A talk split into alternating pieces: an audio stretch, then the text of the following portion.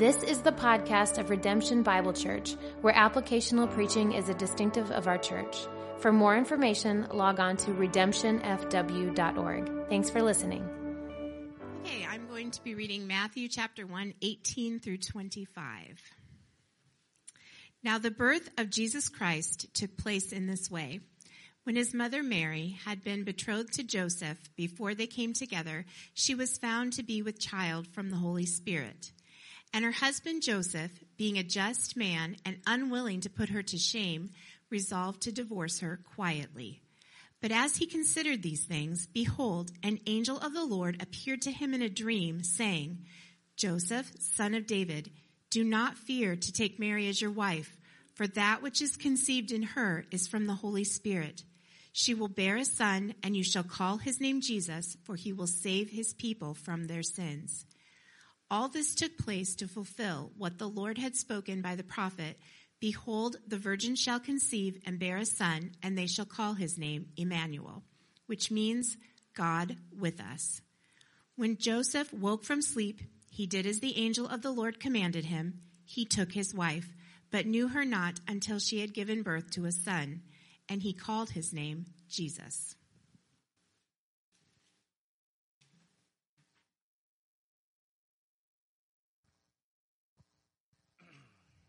That's uh, going to move to the. Oops, I got a little bit of echo going on. Thank you.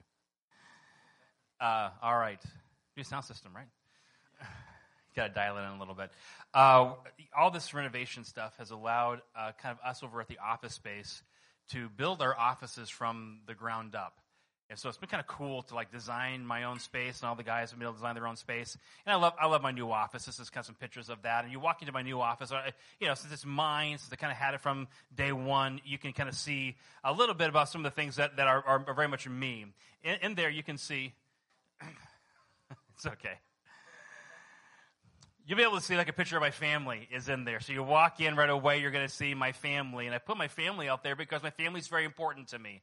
As you walk into my office, one of the things I want you to know is I love my family and they're there for me and I love that. So, so they're there. Uh, there's, I got a, a, Fort Wayne corner where there's actually a vintage poster of Fort Wayne, vintage map of Fort Wayne, and then there's these iconic paintings of some of the places that are in Fort Wayne. Some of my favorite spots, like Fortezza Coffee, and like the Landing, which is Utopia Coffee, and all the coffee in Fort Wayne.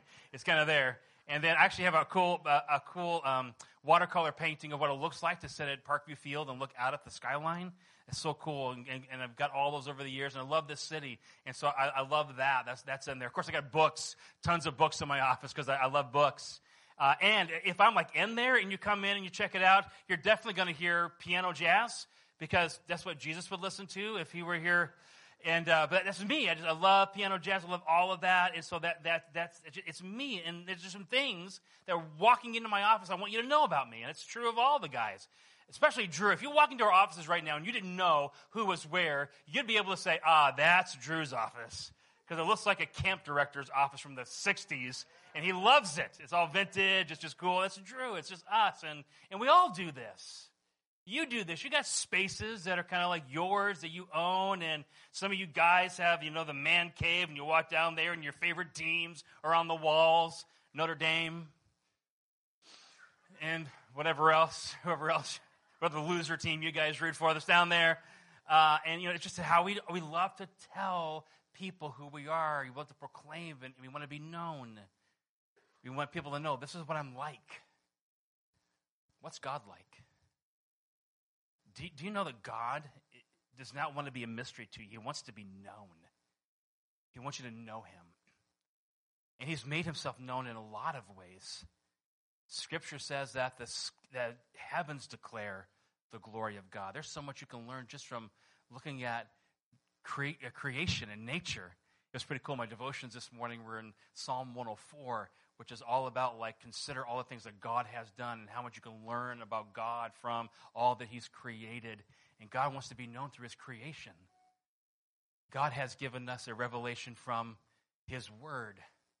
He's really declared Himself and made Himself known through the writing of the Bible, and you can know Him. But there's another way in which he really revealed himself to us, and it was probably the perfect way. And that's when Jesus walked the earth. In fact, John 1:18 says this. No one has ever seen God, the only God who is at the Father's side. He has made him known. God has made himself known through his Son, Jesus Christ. You there's one thing, one message, one key attribute that God wants you to know. I believe it's this He is a God who saves. I think the one thing God wants you to know without any shadow of a doubt is that our God is a God who saves. In fact, that's our big idea of the day. If you'd write this down, I'm going to prove it to you in the scripture, in our text specifically. Our God is a God who saves, and He wants you to know it.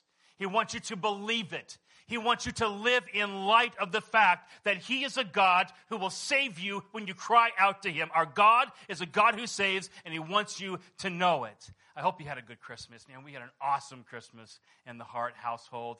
Uh, um, I'm going to be honest, man, it's ranking up there with some of my top Christmases, primarily because my wife got me the X Wing miniature game. And you don't judge me, okay? Don't judge me but a lot of fun. We had a great time. But this whole Christmas season, we always talk about, hey, there's a reason. There's a reason for the season. There's a reason. Don't miss Jesus. Well, don't miss this about him.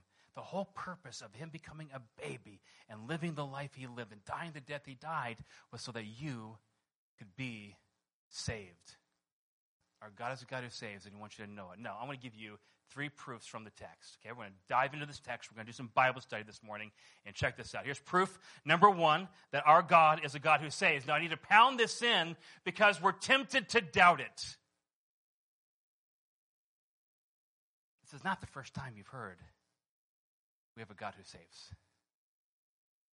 And our temptation over and over again is to doubt that. Will he save me this time out of this thing? Have I finally messed up enough that God is no longer going to save me? Three proofs that'll nail this in. Here's one. First of all, it's attested by the miracle, attested by the miracle.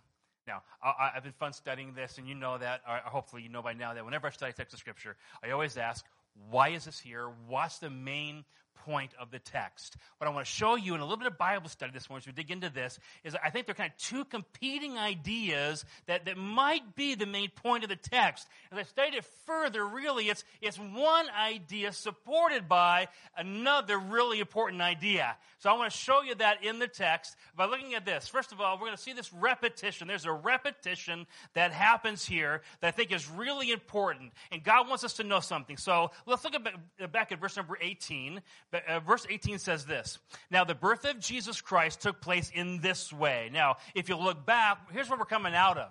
We're coming out of a genealogy where Matthew says over and over again, and this guy begot this guy, and this guy begot this guy, and this guy begot so and so, and on and on and on and on. He begat him, he begat him, all of these human births. But then you get to verse 18, it says this Now, the birth of Jesus Christ took place this way, not the same way not someone begetting somebody else. Jesus' birth, Jesus' conception was different. And I think that's one of the main points in our text. The conception of Jesus Christ was different than any before. Let me show it to you. So you got this. Uh, check this out now. So we got verse number 18. It says, This happened this way. Then it goes on to say this. When his mother Mary was betr- had been betrothed to Joseph, do you see how he says, before they came together?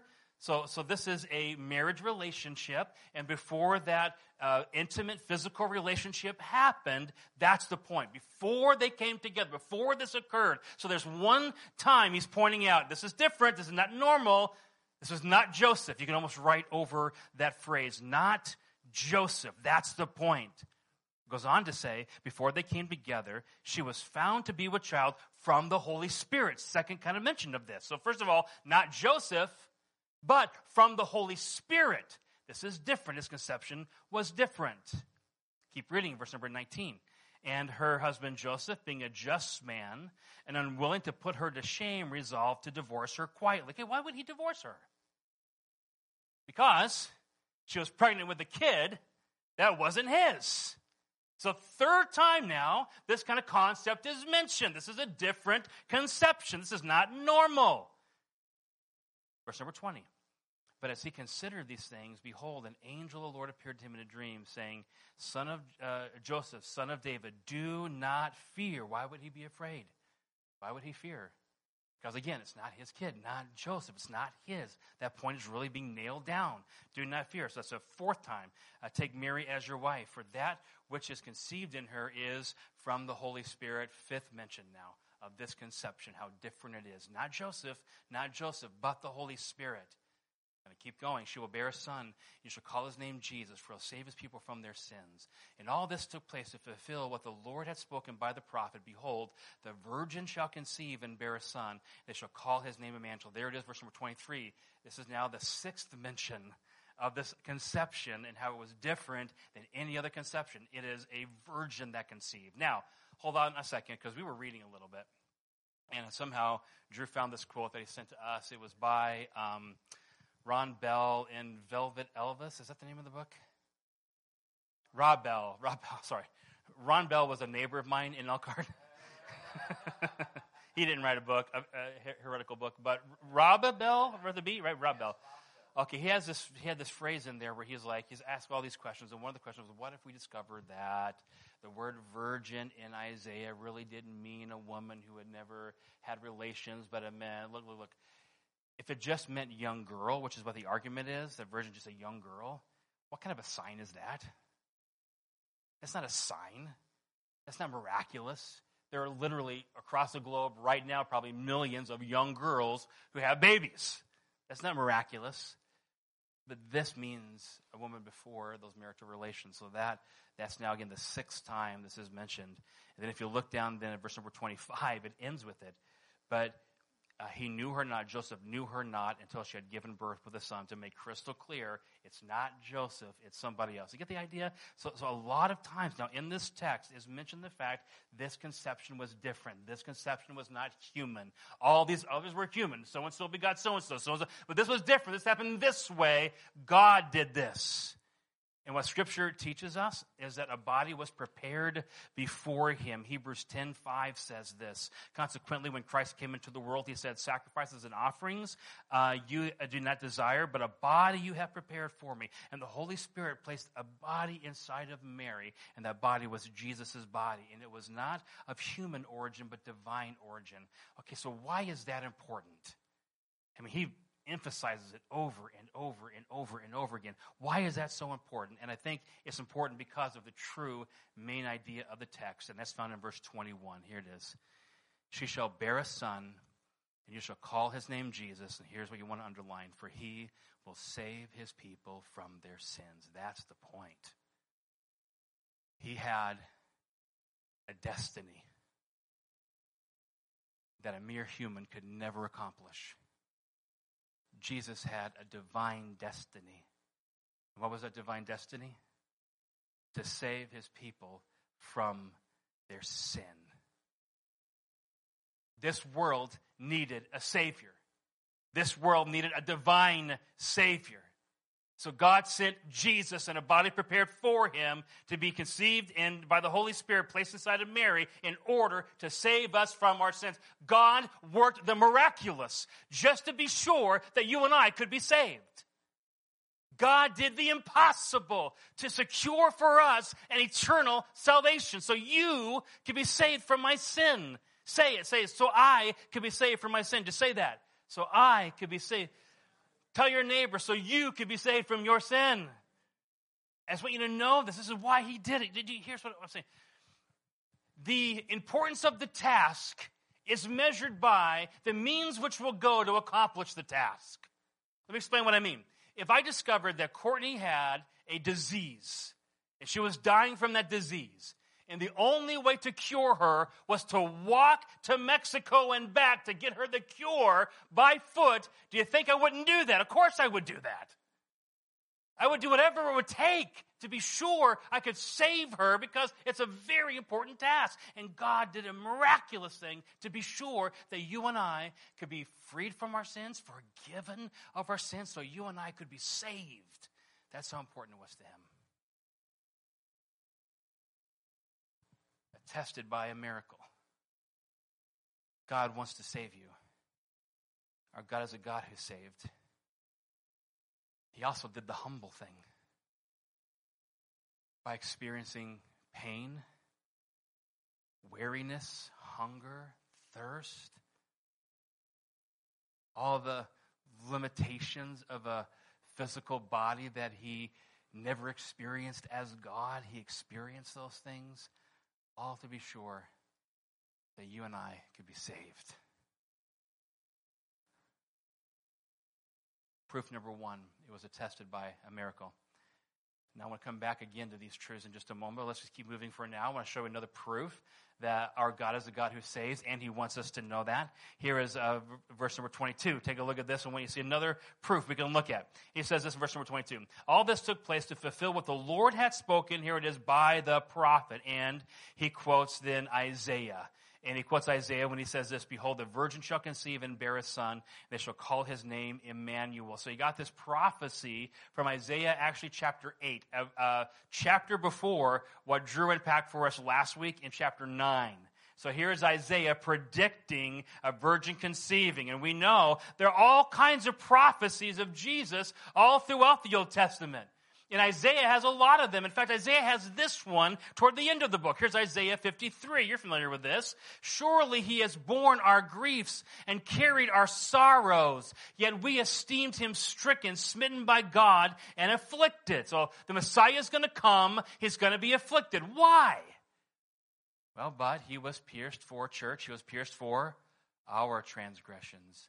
He was crushed for church, our iniquities. Upon him was a chastisement that brought us peace. And read this last uh, sentence with me.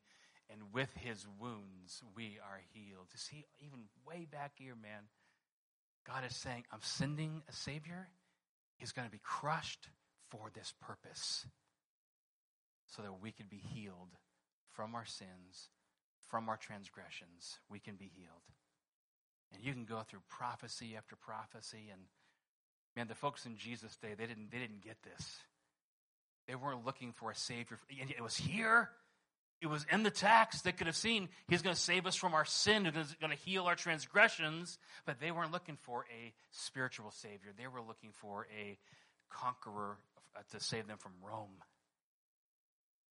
You don't need a divine God man to do that.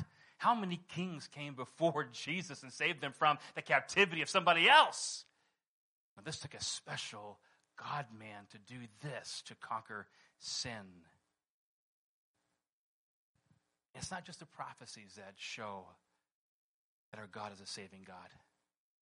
This is a very familiar verse today, and I want to just show it to you, Zephaniah 3.17. The Lord your God is in your midst, a mighty one who will save. Did you catch it? He will rejoice over you with gladness. He will quiet you with his love. He will exult over you with loud singing. He saves you. Here is Psalm 20, verse number 6. Now I know that the Lord saves his anointed. He does what, church? He saves his anointed. He will answer from his holy heaven. He will save them with a, a, his mighty right hand. It's all throughout the Bible. Do this. Turn to Psalm 107. I'm going back to Psalm 107. And uh, if you've been into my preaching, you know I've been here before, probably showed you this before, and, and uh, I love repetition. I think repetition is a really good teacher. I think there are going to be times in your life, probably are times, probably have been times, maybe you're in it right now, where you really doubt if God does save or He will save you from this thing you're walking through, from this experience that you're in. Will God really save? And I want you to, in those moments of doubt, I want you to go to Psalm 107.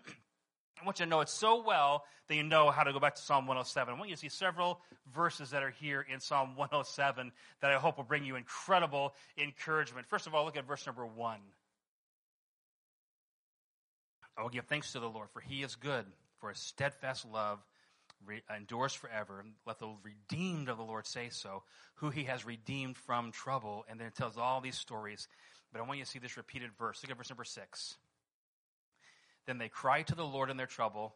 And read, whenever this phrase comes up, I want you to read this with me. So, then they cried to the Lord in their trouble, and he delivered them from their distress. Read it with me again. And he delivered them from their distress. Whenever that comes up, read that part with me. So then I want you to jump to uh, verse uh, number um, 13. Look at verse number 13. then they cried to the Lord in their trouble. Read it again. And he delivered them from their distress. There it is again in verse number 13. Okay, so verse number 19. Then they cried to the Lord in their trouble. Read it with me. And he delivered them from their distress. We're not done yet. Take a look at verse number 28.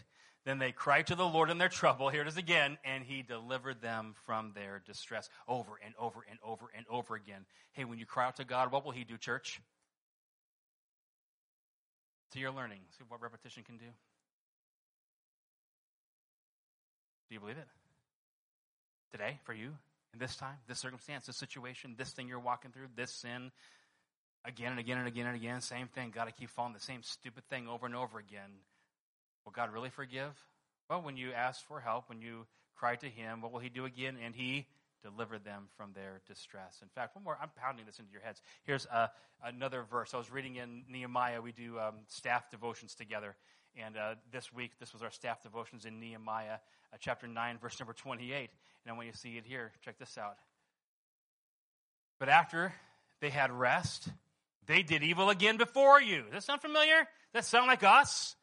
We get in trouble, we cry out to God, He saves us, we get into easy street again, kind of easy mode, and we fall back in the same stuff we do, and you abandon them to the hand of their enemy so that they had dominion over them. Yet, when they turned and cried to you, you heard from heaven, and many times you delivered them according to your uh, mercies. This is our God. This is our God. He saves you over and over and over again. And he wants you to know when you cry out to him when you're in trouble, our God is a God who saves. Okay, uh, uh, uh let's pretend. Uh, if you were going to write a book, what would you write? What kind of book would you write? I, I, got this idea in the back of my head. I got really a couple of them. One idea, I, I want to write a book called When Church Hurts. And I want to write that book because so many people experience hurt in the church. And our temptation when we experience church hurt is then to run from the church and to turn from the church. And I'm wondering how many of you have experienced like legitimate church hurt and what do you do with that? I love to write a book helping people walk through going to the gospel, believing in the church again, believing in God again, and finding healing from that. I'm passionate about that because I see it a lot. So I'm going to write what I'm passionate about. That's one idea. The other idea is of a pastor who finds an ancient spaceship and he gets in it and then saves the universe with his laser sword. That's the other idea that I have. So, two, we'll see which one comes out first. We, we, we write what we're, what we're passionate about, and God has said, and He's written in the Old Testament over and over again I am a God who will deliver you. I am a God who saves. I am a God who saves. I am a God who saves. Our God is a God who saves, and He wants you to know it. And just in case it's not crystal clear yet, let's look at one more proof. And then I want to get to some of the things here, but I want to look at this, this last proof. So you have uh, attested by miracles, spoken by the prophets, and then this confirmed in his name, confirmed in his name. And I want you to let your eyeballs fall on verse number 21 again. Here's verse number 21. And she shall bear a son, and you shall call his name. What does your Bible say? For he will save his people from their sins. You know what Jesus means? Think about this. This is, this is crazy. Um, God knew he was going to become a man. He planned this from the foundation of the world. He knew this was going to come. And he could choose any name he wanted to choose for himself. I mean, naming is really important. Like we, we've named all of our kids, obviously. And, uh, but that was a big deal, right? Think about you leading up to the birth of your first child. How much did you talk about that name you were going to give that child? And we talked about all kinds of names. I, I, I wanted, like, if it was a girl, I wanted Jessica, like, really bad. Why? I, I think it's a cool name. And I want to call, a, you know, a girl Jess. I think it would be really cool to call a girl Jess. Say Jess. Yeah, but um, uh, Courtney had some really bad experiences with Jessica's. Now she said she said last week, not that Jessica's in our church. I said, well, that's good, that's good. So if you're named Jessica, great. Uh, but uh, she's had in her past, so like Jessica's not gonna happen. Patrick for the same reason. Like we're not gonna. I mean, Patrick's are great. Not the Patricks that we've experienced, though. So, you know, we're not to do that. So we, we, we prayed and we thought and we chose, you know, Grant as a name. Grant means grand. And so we thought that would be really cool and kind of a noble. Grant Alexander is a noble name. And then Courtney loved the name Landon, so we chose that. And, and uh, so, you know, we, we, we just put a lot of time and effort and thought into the names. And God put a lot of time and effort and thought, eons, of what he was going to be named. If you could pick your name, what would you pick? What name would describe you, who you are? By the way, I got dibs on Jamie Skywalker. But for you, what would you pick? God said, Here's the name I want for my son. God saves. That's what Joshua, Joshua is, uh, sorry, uh, Jesus is the Greek form of Joshua, and Joshua is Hebrew for Yahweh saves. His very name means I save. I save. That's what I do. That's who I am. Are you getting the picture? Do you see why the big idea is the big idea? Our God is a God who saves, and He wants you to know it. Now, here's what I want to do I want to talk about four implications from all these truths. I know there's a lot of study, it was a lot of, a lot of Bible study, but now I want to get to some implications that I think we need for this morning. Here's implication number one. I want you to write this down. Our sin is worse than we tend to believe. We call it mistakes. We say, I was just tired. It's what all men do. You think I'm bad? You got to see my brother. I'm not as bad as so and so. And we, we push back against the weight of what our sin really means. No, no, our sin, your sin, my sin was so bad. It took the miraculous to clean my record. It took God Himself coming to earth in order to save me. It's more than a mistake. It's more than something that can just be excused easily. And I have to keep hitting this nail because you are surrounded by the message that you're pretty awesome and you're pretty good and if we can all just believe more in ourselves and all of that and, and believe that we're just incredible, then we're going to get by. And in fact, we were watching this show, and I think it was a Hallmark Christmas show, and no, most of them are just epically good, okay? They're fantastic. So, uh, no question about that at all. Uh, but this particular one had this woman, she said this. She said, Look in the mirror, and I want you to look in the mirror and tell yourself, You are the most important person in the universe and you go live for that person. And I'm telling you, the world just sops it up with a biscuit, and they love that idea. But what I'm telling you this morning is the opposite is true. Now, it gets better. There's good news coming. But to get to the good news, we have to understand this. Our sin is really bad. Our sin damned us to hell. And to pay for the sin, it took Jesus coming to earth. So here, here's an action that I want you to walk away with this Christmas season. I want you to say this. Our sin is really, our sin is worse than we tend to believe. So what's the action coming out of this? Here it is. Repent. Repent. Don't excuse. And this is like, now, all of these implications have a first time and repeated time in our lives. Now, I believe once saved, always saved. I believe that, that if you really truly believe that Jesus died for your sin and rose again, like I did when I was 12 years old, man, that thing was sealed in heaven for all eternity. So there was that moment of repentance where uh, uh my position before God was corrected by the gospel. But then there's my living my life in the actions that I actually live. So there's my salvation, then there's my sanctification. And do you know that repentance is a needed action all the time in our lives? Not to keep you saved, but to keep close to the Lord, to keep right with other people. We need to repent of our sin. To your spouse? Why are those words so hard to say? I was wrong. Just say them with me. Let's practice this morning. Say it. I was wrong. Turn to your wife, husbands, and tell her. you were wrong. No, don't tell her that. Don't tell her that. Don't tell her that. You know it's a sin when you can pin a verse to it. I disobeyed God's word here. And when that happens, we need to, what's the action? Repent. Okay. Implication number two we are wholly unable to save ourselves. We are wholly unable to save ourselves. The Bible is clear in Titus 3 5 when it says this He saved us not because of our works, our works done by us in righteousness, but according to his own mercy, by the washing of regeneration and of the Holy Spirit. Not by works, not by us.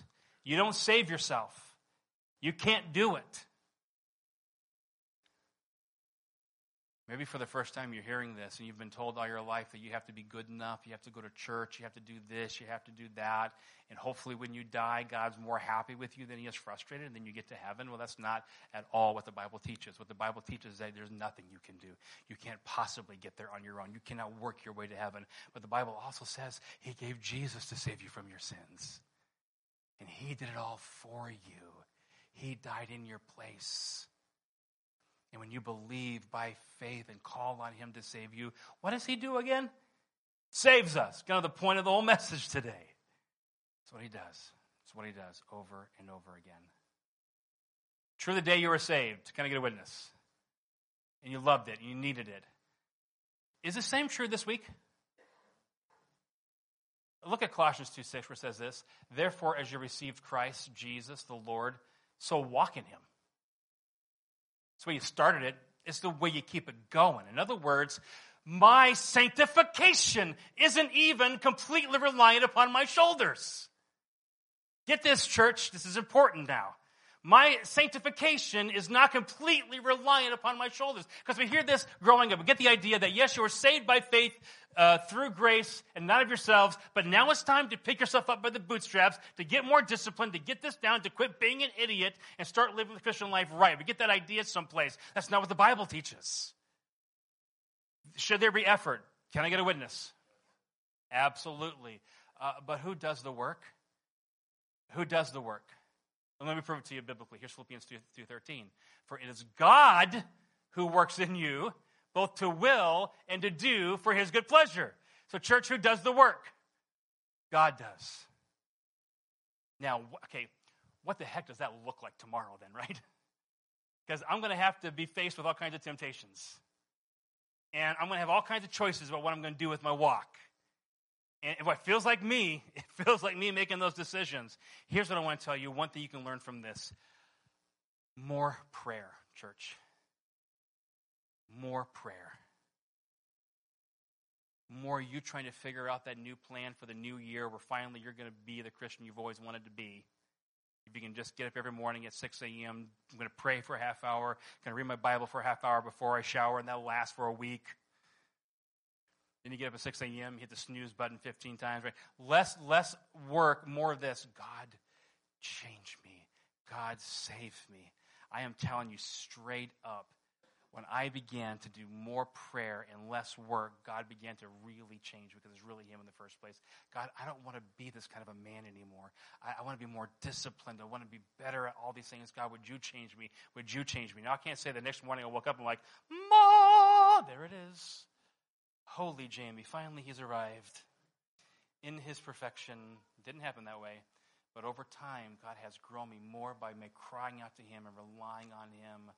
It's all by prayer. So here's the action. Yes, number one, our sins are worse than we believe. Repent. Number two, we are wholly unable to save ourselves. Rely. Rely on him. Rely on him. I got to get cooking here. Number three, Y'all want to go play with your Star Wars game, I know. So, number three, let's get to it. God is not reluctant to save you. Implication number three God is not reluctant to save you, He's eager to save you. We get this idea. We do. We get this idea of God. Like He's in heaven, like, oh no, here's Jamie again. Gosh darn it.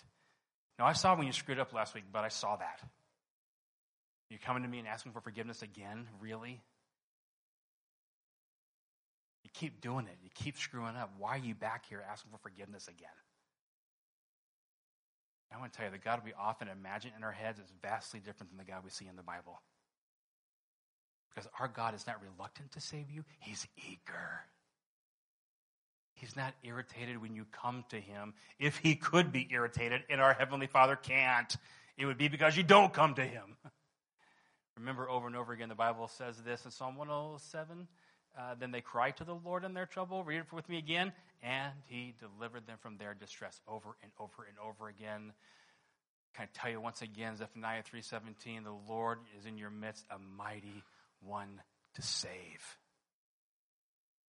He wants to save you. He longs to save you. Look at this. He will rejoice over you with gladness.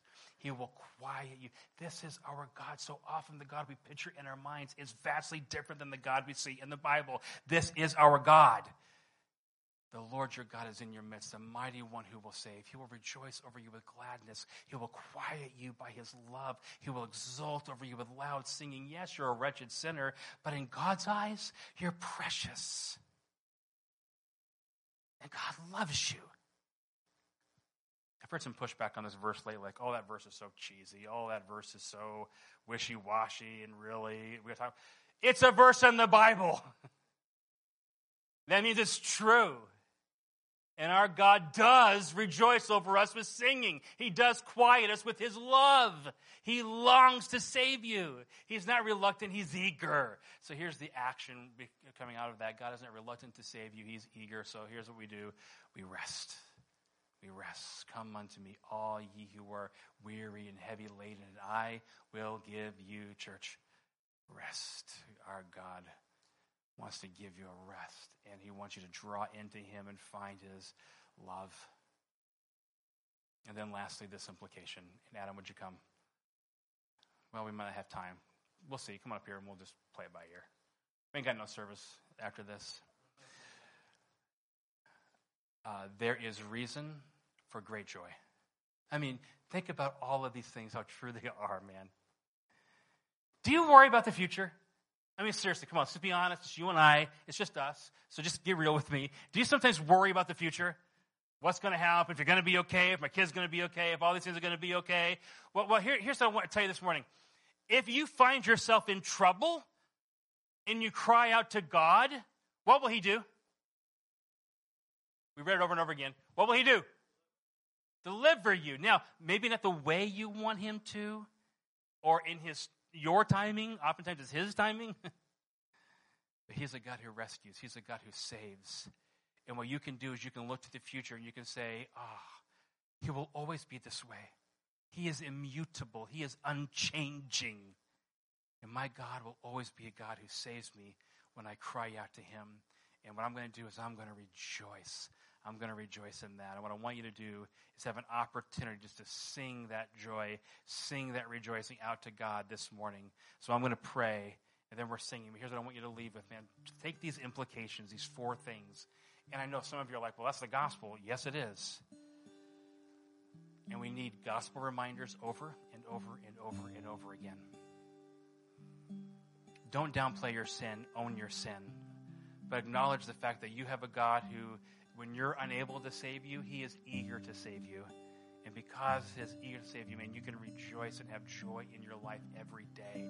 Live the gospel daily. It's a powerful thing. So, Father, we just thank you for all those truths. We thank you, Father, for this text, this very common text that has, when you dig down and study it, one clear message that you want us to know you save us.